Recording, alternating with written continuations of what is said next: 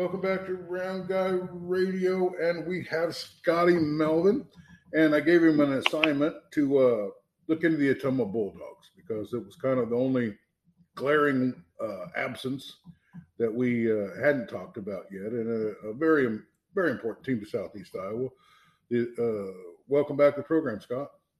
Good morning, Dave. How you doing? Pretty good. Well, what do you got on that? You know, the Ottumwa Bulldogs was an interesting team last year. They seemed to either get blown out or blow out their opponents. It wasn't anything in between that. It didn't seem like they had some really big wins and put up some gaudy numbers at times.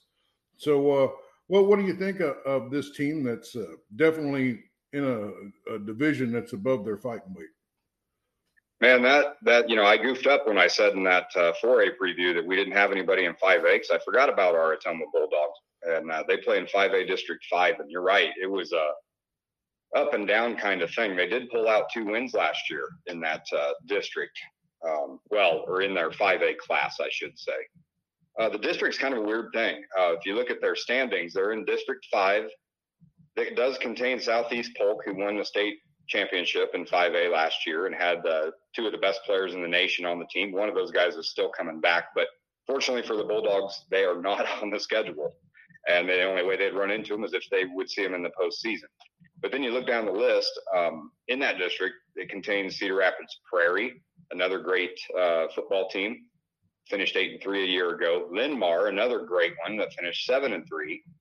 Waterloo West, which was a competitive team that won 4 games and lost 5. And then you got Ottumwa at 2-7, and then Cedar Rapids Jefferson at the bottom of the district finished 0-9 last year, and they're in a rebuild mode. But the bad news, the only piece of bad news I got for the Bulldogs coming into this season is I believe that Cedar Rapids Jefferson is going to be greatly improved. They've got a new coach, very enthusiastic guy, old school. I have a feeling he's going to turn them back around. And how much it'll happen this year, I don't know. But that's not a guaranteed win for the Bulldogs this year. Last year they beat them pretty soundly, and I have a feeling it'll be a more competitive game this year when they get to it.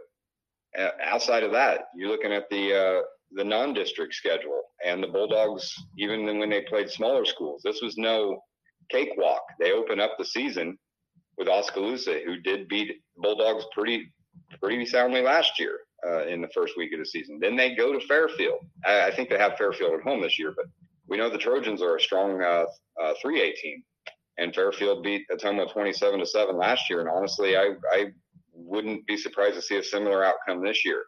Then they've got Des Moines Roosevelt on the schedule, another big school that's pretty decent.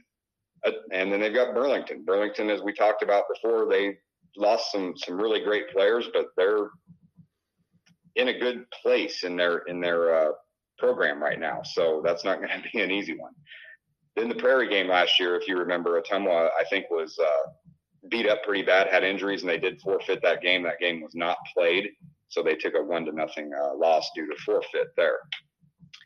Cedar Rapids Jefferson, that's the game Ottumwa really broke out last year, and you're talking about these gaudy numbers. And I remember reading this that Friday night when this game went on and just doing a double take, because now we'll start looking into the roster for the Bulldogs.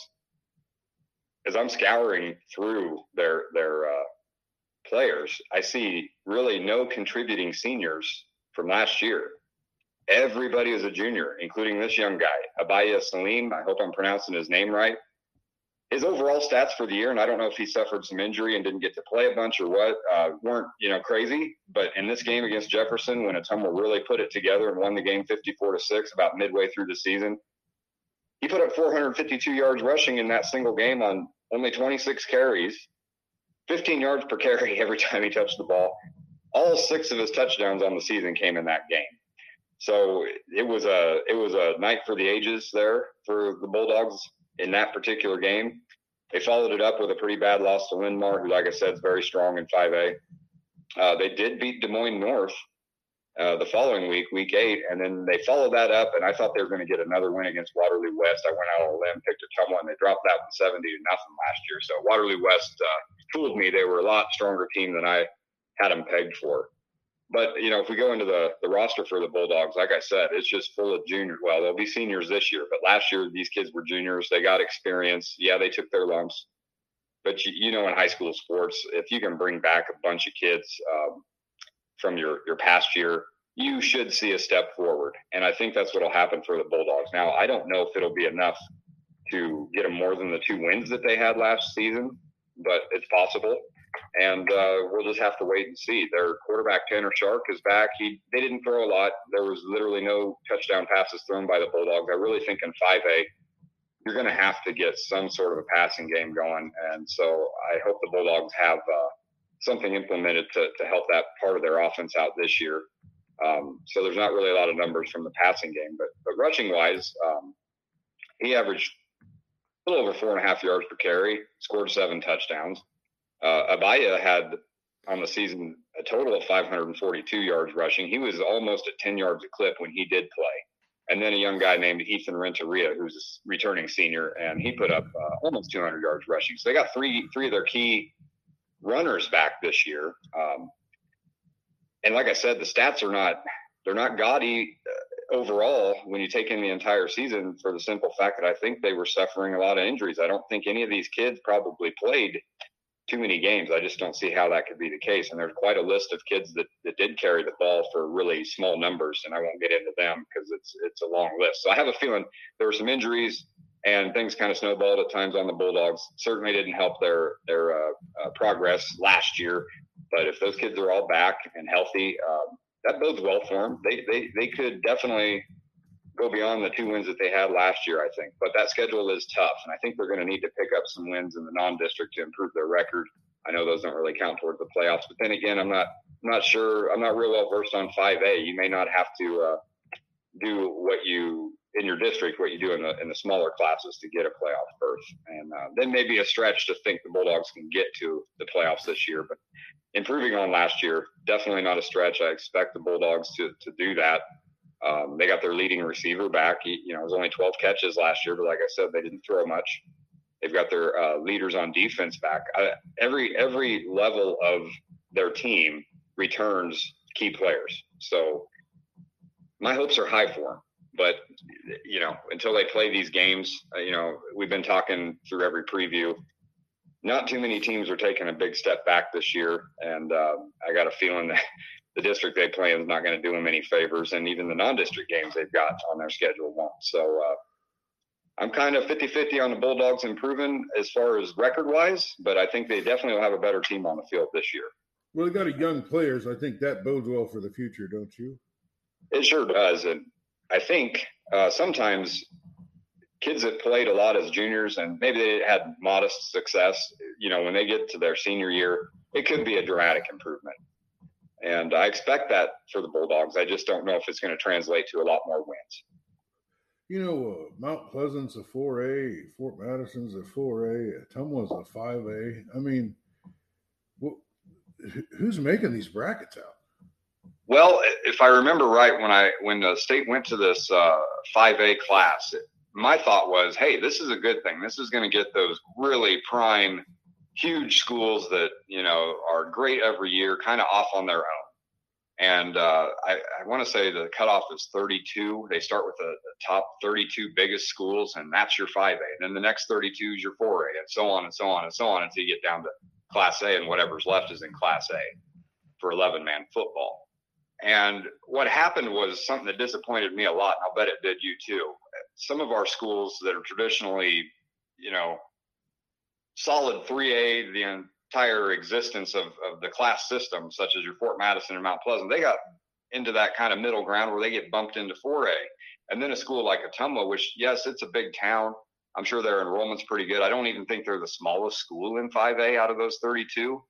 But I felt like their level of competitiveness, I thought, hey, maybe they get a chance to slide into a class where they're not playing the Des Moines schools and the Cedar Rapids schools, and that will give them a better chance to have some success against those not so big schools. But it didn't work that way, and they got put up in 5A, and man, there's some real powerhouses, in 5A, and that makes it hard on a school like Ottumwa. But that's the way it shakes out with the system they put in place, and it could always be changed.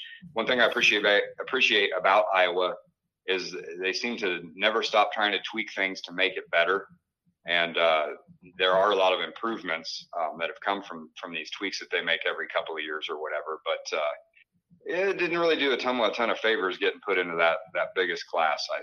I feel kind of sorry for them. Well, Ottumwa, if you go west past Ottumwa, you will not find a bigger town till you get to Council Bluffs. I mean, it is right.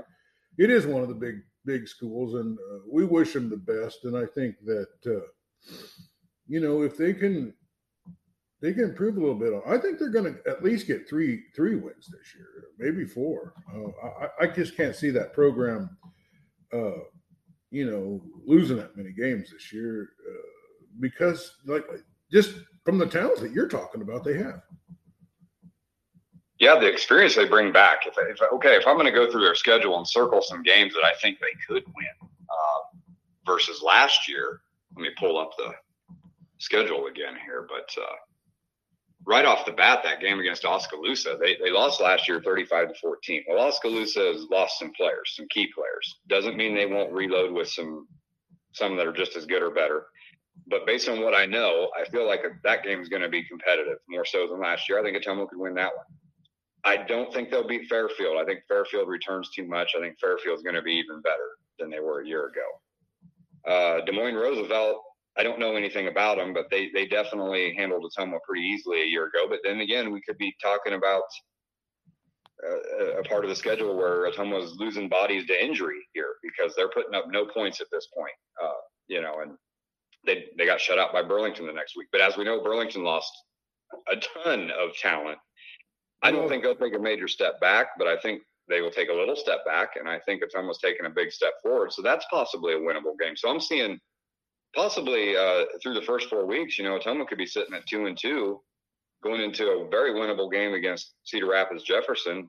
We might see them, at 3-2 before they get into that meaty part where they have to play Linn-Mar. But then another winnable game, man, they could finish. I could see them winning 4 to 5 games. Well, that's the hope. Everybody's hope springs eternal before the season starts, and there isn't any gimmies or freebies, I guess, out there on the schedule. You got to go out and earn them all, and we haven't seen these underclassmen play, so we don't know how good or bad they are, But the Burlington team, they lost that Williams kid, and you had him as the best weapon in Southeast Iowa. That would certainly be hard to replace, wouldn't it? Man, when you're talking a kid that went for 2,200 yards on the ground in 4A, 10 yards a carry against any level of competition they played against, even the games that they lost, including the one they lost big in the playoffs, nobody stopped him or slowed him down. So that's a huge one to replace. And yeah, they do have the Simpson kid coming back, but they lose their quarterback from a year ago that was a very key piece to their offense. It's going to be hard for them to play on the level they did a year ago. So like I said, I've always kind of viewed them and Ottumwa as kind of that in-betweener. They're a big school. Those are bigger towns, but they're not the likes of a Des Moines or a Cedar Rapids or a Waterloo or some of these other big cities in Iowa that have these huge schools and puts them at a little disadvantage. I think that'll be an evenly matched game this year. And I can see Ottumwa coming out on the winning side. Like you said, these guys that are seniors now, when you look at their stats, they had good numbers. There just weren't very many numbers. And I got to think it's because these kids were beat up and missed a lot, several games. And so then you're putting it on your backups and your younger kids and, to the point where they had to forfeit a game midway through the season. That, you're talking a 5-man team not having a full staff to go into a Friday night. That's a pretty big deal. So if those kids are back and healthy this year, well, they were the only team. I know Van Buren had to forfeit a game. Mid Prairie even had to forfeit a game. It was the first half of the season was kind of COVID dominated and yes. But we're hoping that isn't going to happen this year. Yeah, that Williams kid, he might have been a generational talent for Burlington, but what a year they had. And they were the only team in that class to make the playoffs, I think. They were in 4A, which, again, it's strange to me because I see Burlington and Ottumwa as being in the same class, But yeah, I would think those were schools that should. And to be honest with you, I mean – when I was growing up, Ottumwa was in the Southeast 7. It was Ottumwa, Mount Pleasant, yeah. Fairfield, Keokuk, Burlington. You know, that was it. Those were the teams that we played. And I never thought that, you know, Ottumwa was so big that they couldn't play us or we couldn't play them. You know, I mean, Burlington the same way, you know, and sometimes we took our lumps and sometimes we had some big wins. But, yeah. You know, it's a whole new world. I think that there's a lot less population, you know, a lot of towns that were bigger are just not quite keeping up like they used to, and there's sure not as many kids, I don't think. And hence the biggest class being 8-man football, isn't it? Yeah, and it seems to be by a long shot because, you know, like I said, and I don't remember how many teams are in Class A, but I'm pretty sure I got the number right here that when the state went to a 5A, 32 teams per class until you get to the last of it. The rest are in A, the small ones. But I believe Coach Edeker or Coach McCarty said that there's over 70 schools playing 8-man. So you're talking, you know, more than twice as big of a class as far as the number of schools. Yeah, playing 8-man. The other ones that, you know, capped out at 32 teams, I guess. So, mm-hmm. But yeah. Well, Scott, I really appreciate you. Any other news on the horizon that you want to lay out for the listeners today?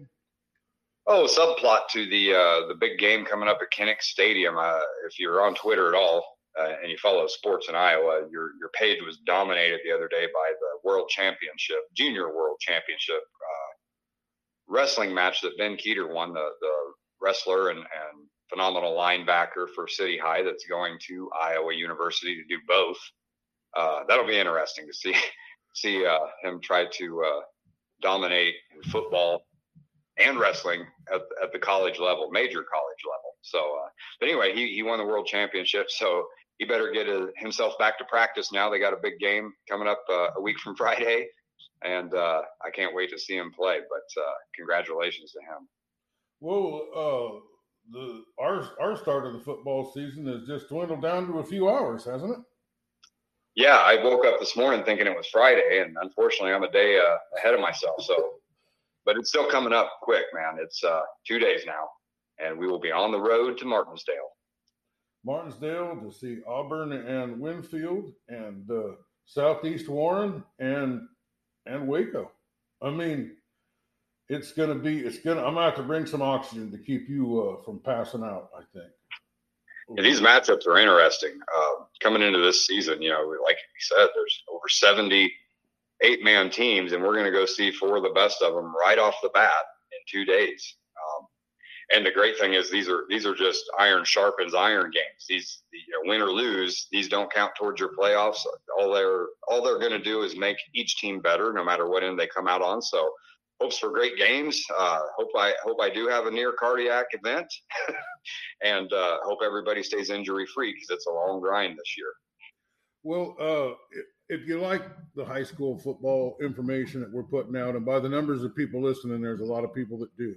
In fact, it's taken our podcast to a whole new level, and it's all high school football driven. Although we try to give you every other kind of news that we can, everybody loves this high school football. So if you're listening, I'm going to ask you to subscribe to our podcast because that'll send all the current information that we get out to you. And, you know, that would really help us out. And, you know, if you know any coaches that haven't been on the show, that want to be on the show, I'm reaching out to there's just a group of coaches that really like to talk about their guys and want to come on the show. And we've had all of them. And then there's this other group of coaches that resist the media entirely, although the media is kind of earned that reputation themselves. But if you know somebody in media, there's a team, you know, get a hold of them, tell them to come on the show, and we'll give them a great representation. So thanks for listening. We'll keep the positive momentum. And, Scotty, I can't appreciate you enough. Thank you for being with us. Anytime. It's always fun to talk some football. Well, we're talking Ottumwa Bulldogs this morning here on Round Guy Radio. Thank you for listening.